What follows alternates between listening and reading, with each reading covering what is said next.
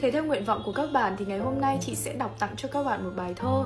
Đây là một bài thơ tình của một nhà thơ mà chị tin rằng nếu như các em yêu thích mảng thơ này thì chắc hẳn là các em cũng biết tới tác giả của một trong số những bài thơ tình hay nhất trên thế giới, nhà thơ Đại thi hào Nga Pushkin với bài thơ Tôi yêu em. Nhưng mà trong clip này thì sẽ không phải là bài thơ yêu Tôi yêu em mà chị sẽ đọc cho các bạn nghe bài thơ Vô tình của nhà thơ Pushkin các em nhé. Vô tình, vô tình anh gặp em rồi vô tình thương nhớ đời vô tình nghiệt ngã, nên chúng mình yêu nhau. Vô tình nói một câu, thế là em hờn dỗi. Vô tình anh không nói, nên đôi mình xa nhau. Chẳng ai hiểu vì đâu, đường đời chia hai ngả. Chẳng ai có lỗi cả, chỉ vô tình mà thôi.